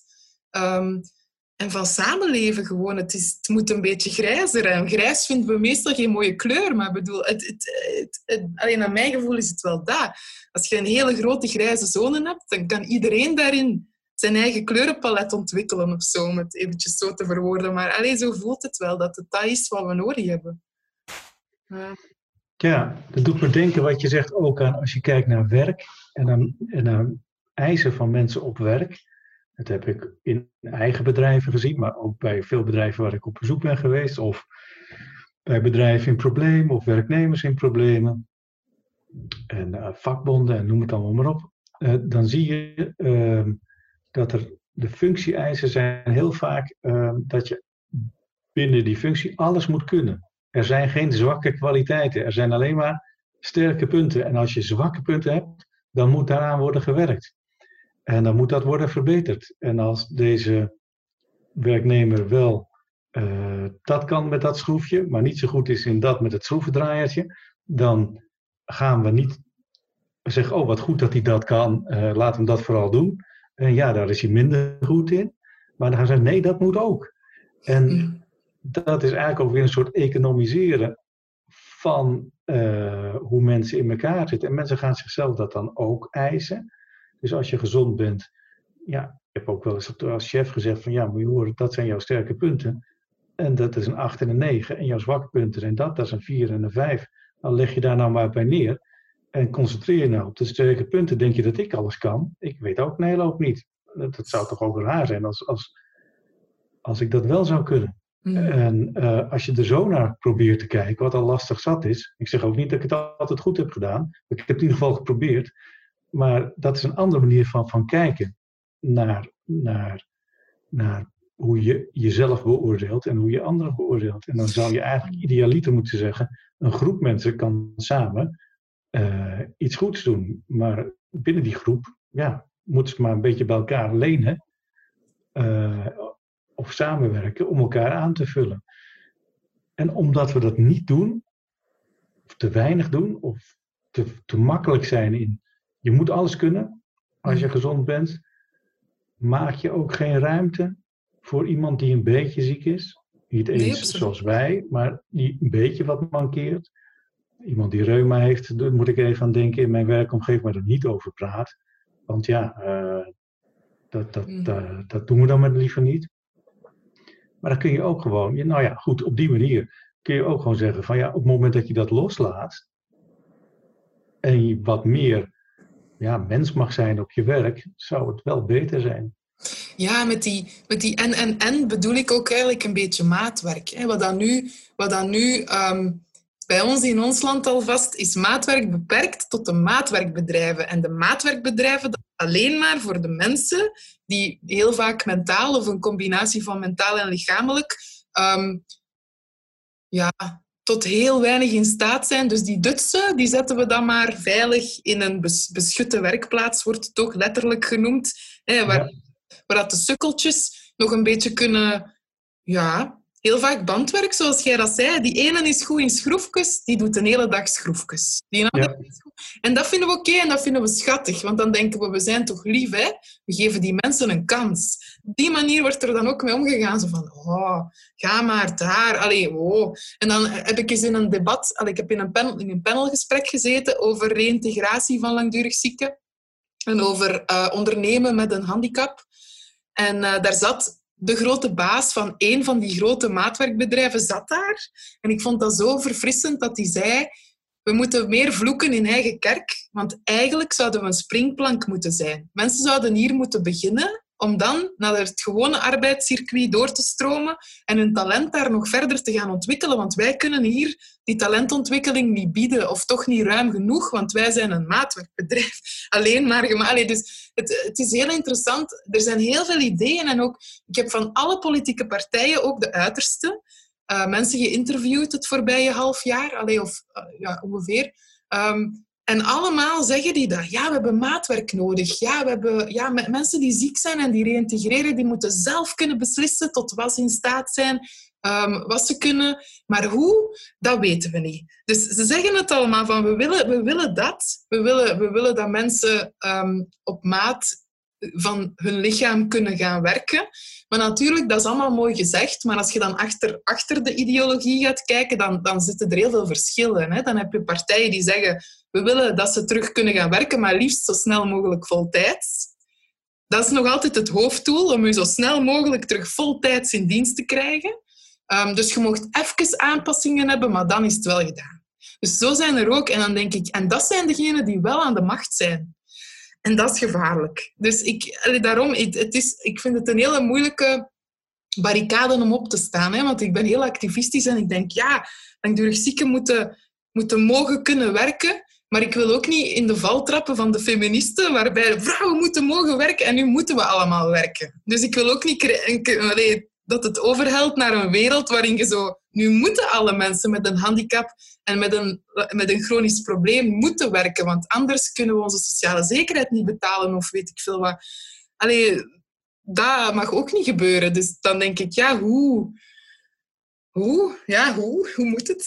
Dat is de... ja, en jij krijgt, als je iets doet waarmee je, als jij een stuk schrijft en, en je verkoopt dat, dan krijg je straf, want uh, dan word je gekort.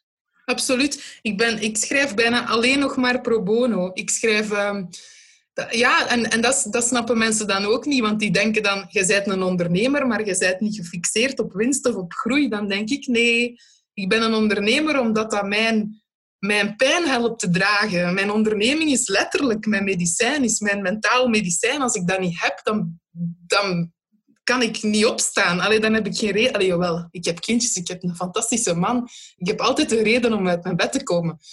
Maar dat werken, allee, ik heb dat gewoon voor mezelf gecreëerd, maatwerk.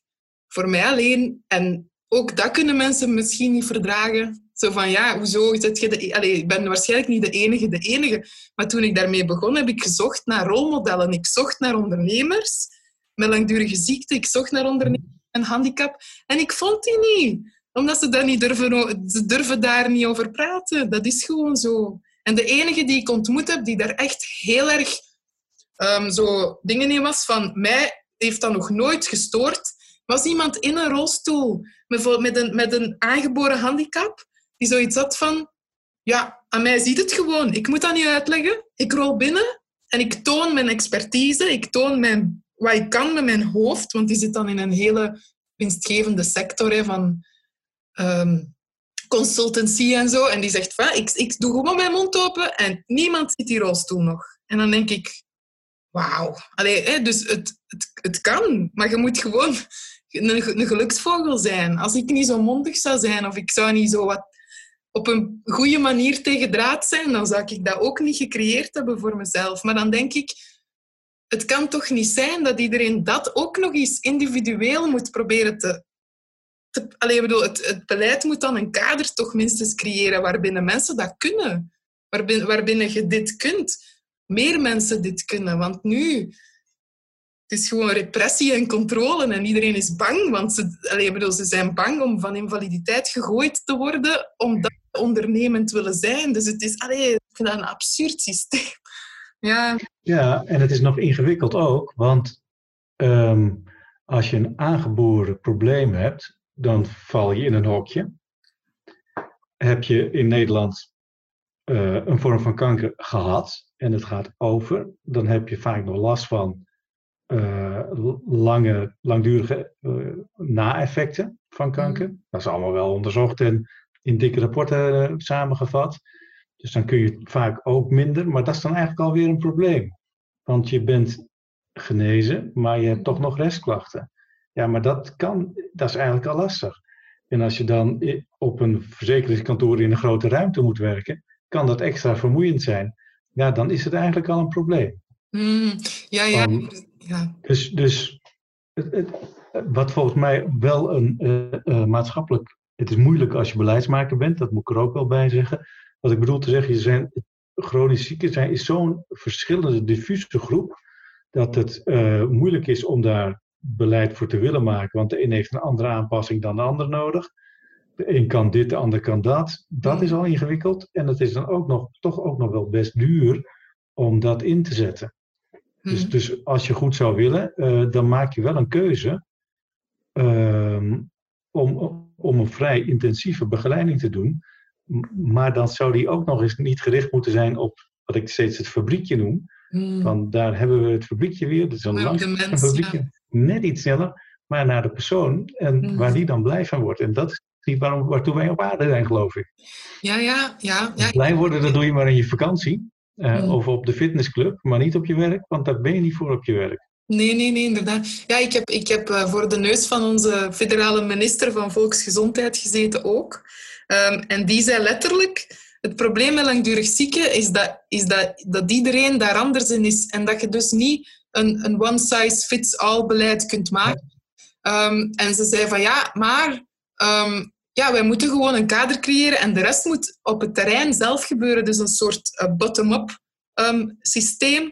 Waar ik denk van ja, dat is mooi gezegd. Maar in de praktijk uh, krijg, allez, is die ruimte heel moeilijk om, om te verkrijgen op een bepaalde manier. Allee, dat is, dat is, uh, en ook um, hoe dat, hoe dat de wetgeving nu is, worden, worden werkgevers gewoon ontmoedigd om mensen met chronische problemen in dienst te nemen. Want stel, zoals het nu is, stel dat ik keer op keer uitval, dan kost ik mijn werkgever keer op keer gewaarborgd loon. Terwijl dat er dan bijvoorbeeld politici zijn die nu zeggen dat moet worden afgeschaft. Als je iemand chronisch in dienst neemt, zou een werkgever één keer per jaar gewaarborgd loon moeten betalen.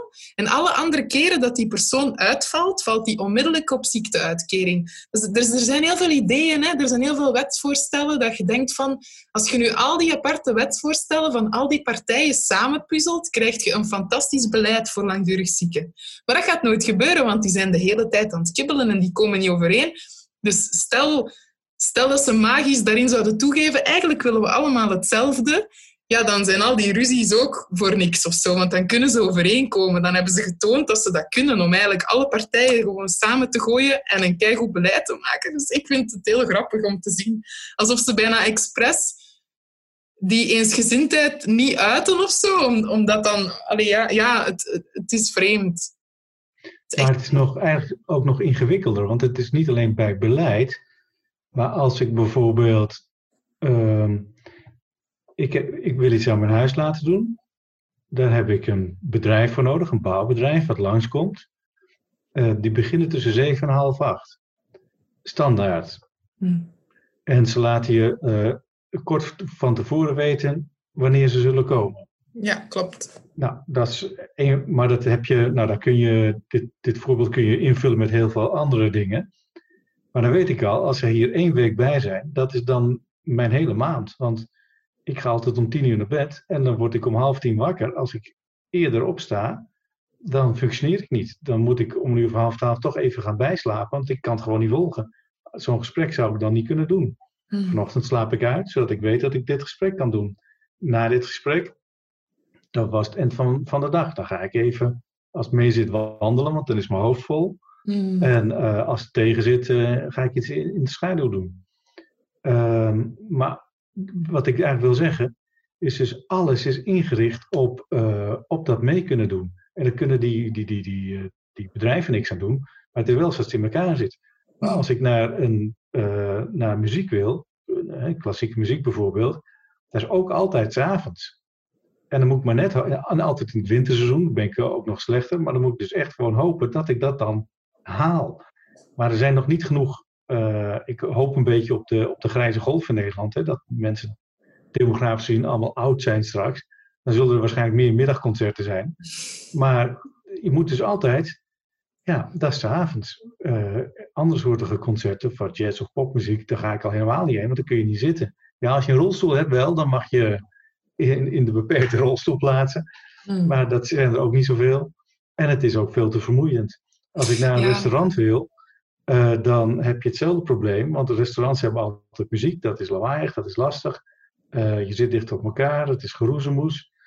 Ja, op het terras kun je niet reserveren. Dat is wat rustiger, behalve als je net bij de speaker zit. Nou, zo kun je een hele hoop dingen opsommen.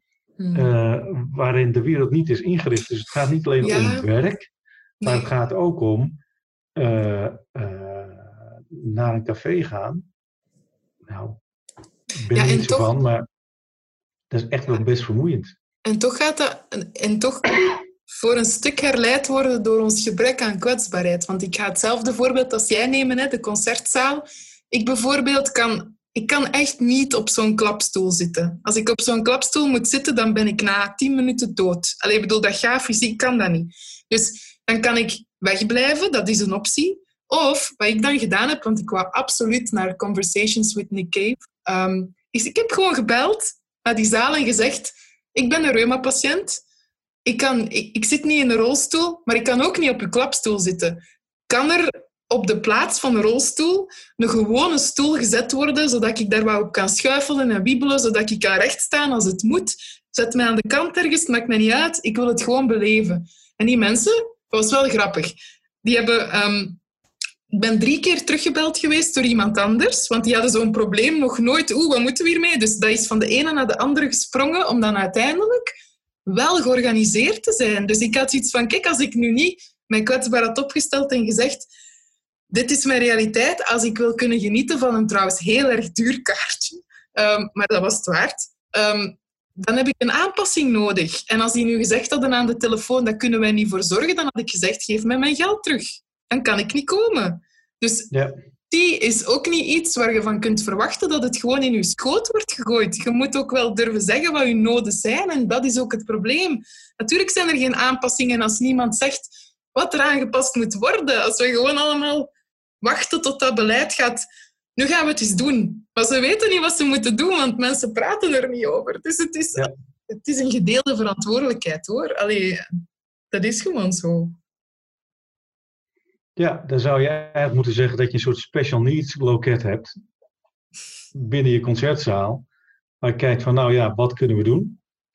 En misschien als concertzaal ook eens gewoon, ja, openstaan voor ideeën daarvoor. Ja, voilà, de ideeënbus. Ik vind dat moet gewoon terugkomen. Dat moet ook bij elke, bij elke politieke partij zou er standaard naast de brievenbus een ideeënbus moeten hangen waar mensen gewoon van alles kunnen gaan insmijten, zodat de burger terug een beetje meer te zeggen heeft. Want uiteindelijk is het toch ook allemaal... Dat denk ik, want ik heb daar nog over nagedacht, dat stukje over jaloezie daar juist. Ik denk dat dat heel veel te maken heeft met autonomie. Mensen kijken naar mij en denken... Amai, die kan vrij kiezen. Die heeft zoveel keuzes. En dan vergeten ze dat ik ziek ben en dat ik daardoor heel veel niet kan. Maar wat zichtbaar is, wat ik wel kan, is wat ik zelf heb gekozen vanuit mijn invaliditeit. En mensen die in de red race hollen, die hebben die autonomie niet. Dus ik denk dat het ook wel dat is. Zo van, verdorie zeg, die heeft veel vrijheid, ehm, terwijl dat ik gevangen zit in mijn lichaam. Maar dat zien ze dan natuurlijk niet. Dus het is, allee, ik, ik denk echt dat het ook dat dat ook echt een doorn in het oog is of zo. Dat ze zoiets hebben van, dat kan niet. Je zit niet in het gareeltje, er klopt iets niet of zo. Dus ik, ik, het is heel interessant. Hè? Ik denk dat... Ja. ja. Ja, ik heb in dat boek heb ik ook ergens opgeschreven iets wat ik, wat ik, dat, dat ik zeg maar dat ziek zijn ervoer als een oude man die in de loop van de dag in mij begint te zakken. En uh, dat hij langzaam mijn stukje voor stukje overneemt. Hè. Eerst mijn armen, dan mijn, vingers, dan mijn armen, dan mijn benen. Dat je zo'n loom, zwaar gevoel krijgt en dat steeds meer zeer begint te doen. En ik merkte dat heel veel patiënten uh, dat hebben gebruikt. Omdat ze zeiden van, er was een man die zei, nu snap ik wat mijn vrouw voelt. Want mijn vrouw zegt, ik voel een oude vrouw in mij zakken. En dat onbegrip of, of moeilijk inlevingsvermogen, daar is dat eigenlijk een soort middel voor geworden. Voor mensen om te snappen van, oh ja, dus, dus u bent in de 40 toen u ziek was. En u voelt zich nu als 78. Mm. En um, dat als mijn arts tegen mij zegt van, jij heeft een bijna normale levensverwachting. Dat, dat mijn reactie is van, god zeg, ga ik me dan nog ouder voelen dan ik me nu al voel? Hè? en uh, dan is het toch een ander soort levensverwachting dan die bijna normale. Ja. En ik denk dat dat het, het moeilijk is, dat patiënten dus dat nodig hebben om te zeggen, om, om pijn bespreekbaar te maken, om ziek zijn bespreekbaar te maken. En het gaat gewoon niks worden als uh, mensen die, die, die, die, dat niet hebben, um, daar niet stil bij durven te staan. Ja, mijn favoriete... In defensie van de gezonde mensen wil ik wel altijd zeggen van uh, dat leven gaat veel sneller. Hè? Mm. Je hebt zoveel ontmoetingen, prikkels, uh, dingen op een dag. Nou, we hebben het, ik heb het zelf meegemaakt, dus ik weet hoe, hoe dat gaat. De week is Zoom voorbij, de vier, vier maanden zijn zo voorbij. Oh, is het alweer bijna kerstmis? Dus, dus je vraagt ook wel veel van gezonde, drukke mensen. Ja, absoluut. Ja. Maar het, het, het, het zou wel goed zijn als je met elkaar daarover in gesprek gaat. En als je allebei gezond bent, mm. ja, we spreken nog wel wat af. Um, dat kan dan vier maanden later zijn, dat is dan heel gewoon. Maar als je ziek thuis bent, ja, dan is vier maanden wel heel ver van hè, uh, mm. elkaar nog een keer zien. Ja. Dus het, het is niet makkelijk om gezond te zijn en dit goed te begrijpen. Maar de enige manier waarop het gaat gebeuren is als je uh, toch met elkaar erover gesprek, in gesprek gaat. Als beleidsmakers zeggen van, oh, mensen zijn geen fabriekjes en zieke mensen zijn geen kapotte fabriekjes. Het zijn andere dingen, het zijn namelijk mensen. En misschien moeten we er zo eens naar kijken. En ook dat uh, mensen die uh, gezond zijn een beetje meer kunnen begrijpen Um, dat je niet die enorme vrijheid hebt en die enorme hoeveelheid keuzes hebt. En dat je het heel gewoon niet kan. Uh, het enige wat je niet hebt is ja, dat je niet meedoet. Mm. En pas als je dat op verschillende vlakken, van mens op mens en van beleid en in, in brieven uh, waarin je als schadenummer wordt aangesproken en zo. Dat, pas als je dat op dat, al die terreinen kan veranderen, ja, dan uh, pas gaat het wat worden. Mm. En het lastige is ook, want ik schreef in die brief ook een keer aan Daniel van, uh, ik ga met dat health privilege, ik ga een keer demonstreren. Maar ja, maak ik een soort grapje van, wie gaat dan mijn spandoek dragen? Want na het kwartiertje mijn spandoek omhoog houden, dan wordt het al een beetje lastig.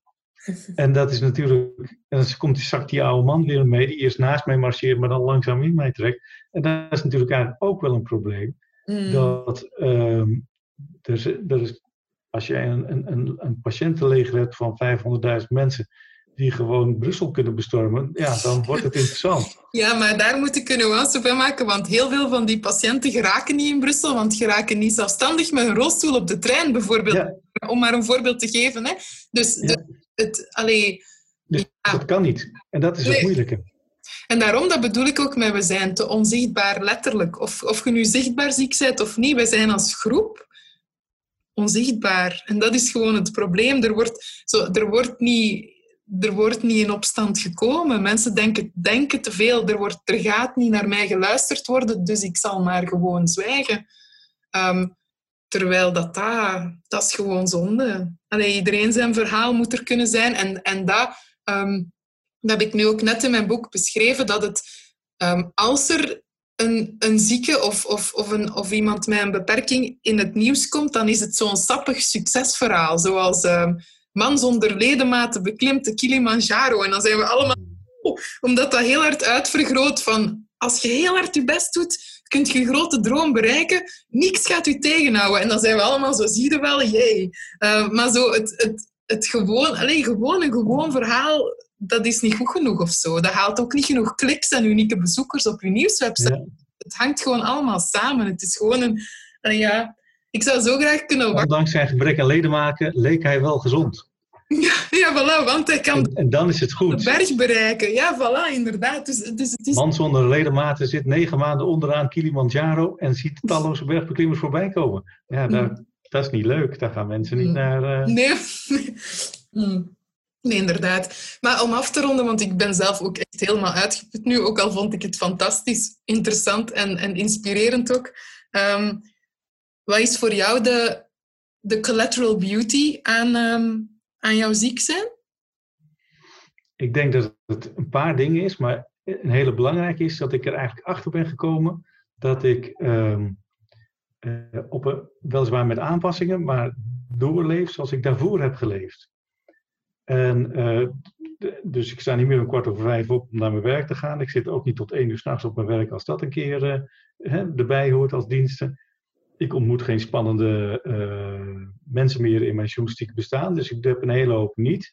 Maar de manier waarop, de mindset waarmee ik leef. Hè, uh, mijn vrouw zegt altijd, je was al mindful voordat het was uitgevonden. Uh, dus ja, gewoon genieten van het leven en in het leven blijven staan zoals je dat wilt. En andere uitdagingen zoeken die wel bij je passen en wat je wel kan. Ehm, ja, ik denk dat dat mijn belangrijkste uh, punt is.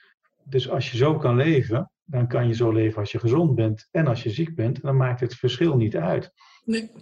En vroeger uh, stond ik hier in de moestuin en dan plukte ik bessen en dan had ik ze op en had ik geen buikpijn. En nu door die medicatie doet dat altijd zeer. Dus ik zit met het paradox dat gezond eten is altijd pijnlijk. Maar ja, om daar nou mee uh, te stoppen, is ook raar. Want het plukken is leuk en het groeien en het snoeien. Dat geldt eigenlijk ook een beetje voor het leven, vind ik. Dat uh, je kijkt naar je boontje wat groot wordt. Ja, mensen vinden het vast heel raar, want die gaan liever naar de Seychelles op vakantie of zo. Maar genieten van wat je kan zien en goed kunnen kijken, wat ook een journalistiek iets is natuurlijk. Maar kunnen kijken om je heen en bezig zijn met dingen die, die, die, je kunt en die binnen je mogelijkheden liggen. En daar buiten gewoon blij van worden ik zeg altijd als voorbeeld van, um, uh, vroeger toen ik nog werkte, eh, ging ik wel eens, als ik dan s'avonds laat thuis kwam, want ik had dan een avonddienst, dan reed ik van de snelweg een stukje binnendoor en dan zag ik in de schemering of in het donker zag ik de herten uh, lopen. En dat vond ik dan mooi. Dat hmm. maakte ik dan mee. En toen dacht ik, als voorbeeld van aanpassing, van ja, ik ben dus nou wel ziek, maar nu kan ik dus wel herten gaan kijken op maandagochtend. En dan is er ook niemand in dat stukje natuurgebied, want ja, iedereen is dan aan het werk. En die herten blijven ook gewoon staan. Die kijken mij dan ook aan van, wat doet die man hier? Hè? Moet hij niet naar zijn werk of zo? Maar dan ben ik daar wel en ik geniet daar dan wel van. En dat is eigenlijk een omdraaiing van, van dezelfde ervaring op de manier waarop je het kan. Mm. Ja, ik moet er wel bij zeggen, daarna ben ik moe, ik ben dan vroeg opgestaan, dat doet toch allemaal zeer, et cetera. Maar dat heb ik dan wel weer gedaan. Hmm. Maar ik vond het niet meer of minder dan vanuit de auto even die ervaring pakken toen ik nog werkte. Dat is anders. Voilà, verandering omarmen. Ik denk dat dat zo wat de mooiste omdenker is die we collectief moeten doen. En dat kijken, daar ben ik het helemaal mee eens. Want ik zit hier nu op schrijf, in schrijfisolement in een, in een huis aan de zee dat mij heel vrijwillig is, uh, is geschonken door, uh, door een van mijn nalezers die op vakantie is. Dus soms zijn op vakantie gaande mensen helemaal top. Ja, ja. Maar um, ik... Uh, die en ik lang en ver weg. Ja, en ik heb hier... Nu, ver weg zijn ze niet. maar ik heb hier al um, bijna, allee, bijna elke avond naar de zonsondergang gestaard. Maar echt heel goed. ogen van en dat is elke keer zo anders. Dat ik denk van, zie je wel, anders is gewoon heel natuurlijk. Het is gewoon oké. Okay. Allee, bedoel, die zonsondergang is nog geen twee keer hetzelfde geweest. Allee, bedoel, Het is heel, het is heel bijzonder. En ik heb al bijna iedere keer staan, staan huilen ook. Gewoon van de schoonheid. En, en van de pijn ook wel, maar vooral van de schoonheid. Ja, ja, ja. Um, en dan, ja, gisteren bijvoorbeeld was ik om, om half elf s'avonds stond ik nog met mijn benen in de zee. En uh, te staren naar, die, naar die, rode, die rode gloed. En ik kijk rond mij, daar was niemand. Het strand was leeg. Ik was de enige die met haar benen in de, in, uh, in de zee stond. En dan denk ik, ah ja, die andere mensen zijn misschien allemaal al in hun bed, want die moeten morgen vroeg op om in de file te gaan staan. Dus het is inderdaad... Ja. Ja. Begrijp je zeker. Ja, dat is het. Maar en je hebt hier ook van die natuurwandelpaden, want ik woon in een dorp uh, vlakbij de rivier. En die natuurwandelpaden zijn ook gewoon helemaal leeg uh, door de week. In het weekend ook vaak. En uh, dat is eigenlijk heel gek natuurlijk. Maar ik kan dus zeg maar binnen, binnen vier kilometer, kan ik elke dag een hele andere wereld zien. En bewegen is goed, dus ik beweeg dan graag langs de rivier. En het is elke dag anders. Ja, dat met die herten, dat is eigenlijk wel denk ik een, een goed voorbeeld van hoe je op dezelfde manier van iets kan genieten, maar dan net even anders. En dat is wat ik ook in het begin zei: van je, als je werkt, dan uh, geniet je van de dingen die je kan doen als je kan werken. En dat is werken, en dat is collega's, en dat is misschien ook al vakantie, en weet ik het allemaal. En hè, lekker vrij zijn, want je hoeft even niet te werken. Nou ja, en dan is niet werken of ziek zijn, dan moet je maar gewoon leren genieten of kunnen genieten van de dingen die je dan wel kan. En dan alsjeblieft zonder jaloezie van anderen of dat je weer brieven krijgt dat je ook plichten hebt en zo. Maar uh, ja, dat zijn de beperkingen. En wat de mensen misschien moeilijk vinden te begrijpen, is dat dit was onze dag zo'n beetje. Ik weet niet hoe jij eh, de middag gaat doorbrengen. Maar In mijn bed, denk ik. Zal vrij rustig zijn, ja. Hmm. Ja. Ja, heb je nog um, heb je nog een laatste persoonlijke boodschap die je wilt delen met eender wie hier naar luistert? Ik bedoel geen advies of zo, maar gewoon iets dat van, dat van diep komt, dat je zegt van... Mag iedereen eens over nadenken? Misschien een vraag die je wil stellen aan de mensen. Nou, hoe zinvol ben je bezig? Wauw, dat is een hele goeie. Oké, hoe zinvol ben je bezig? Op die noot sluit ik graag af. Heel erg bedankt Bart van Eldert om uh, tijd te maken voor mij en om de energie die je vandaag had eigenlijk in mij te steken. Heel fijn. Ja, was gezellig. Ik hoop ook nuttig. Zeker, zeker. Prettig Dank voor u. mensen. Prettig is ook goed. Nuttig hoeft niet. Succes vandaag. We spreken elkaar weer. Oké, okay, dat is goed. Doei.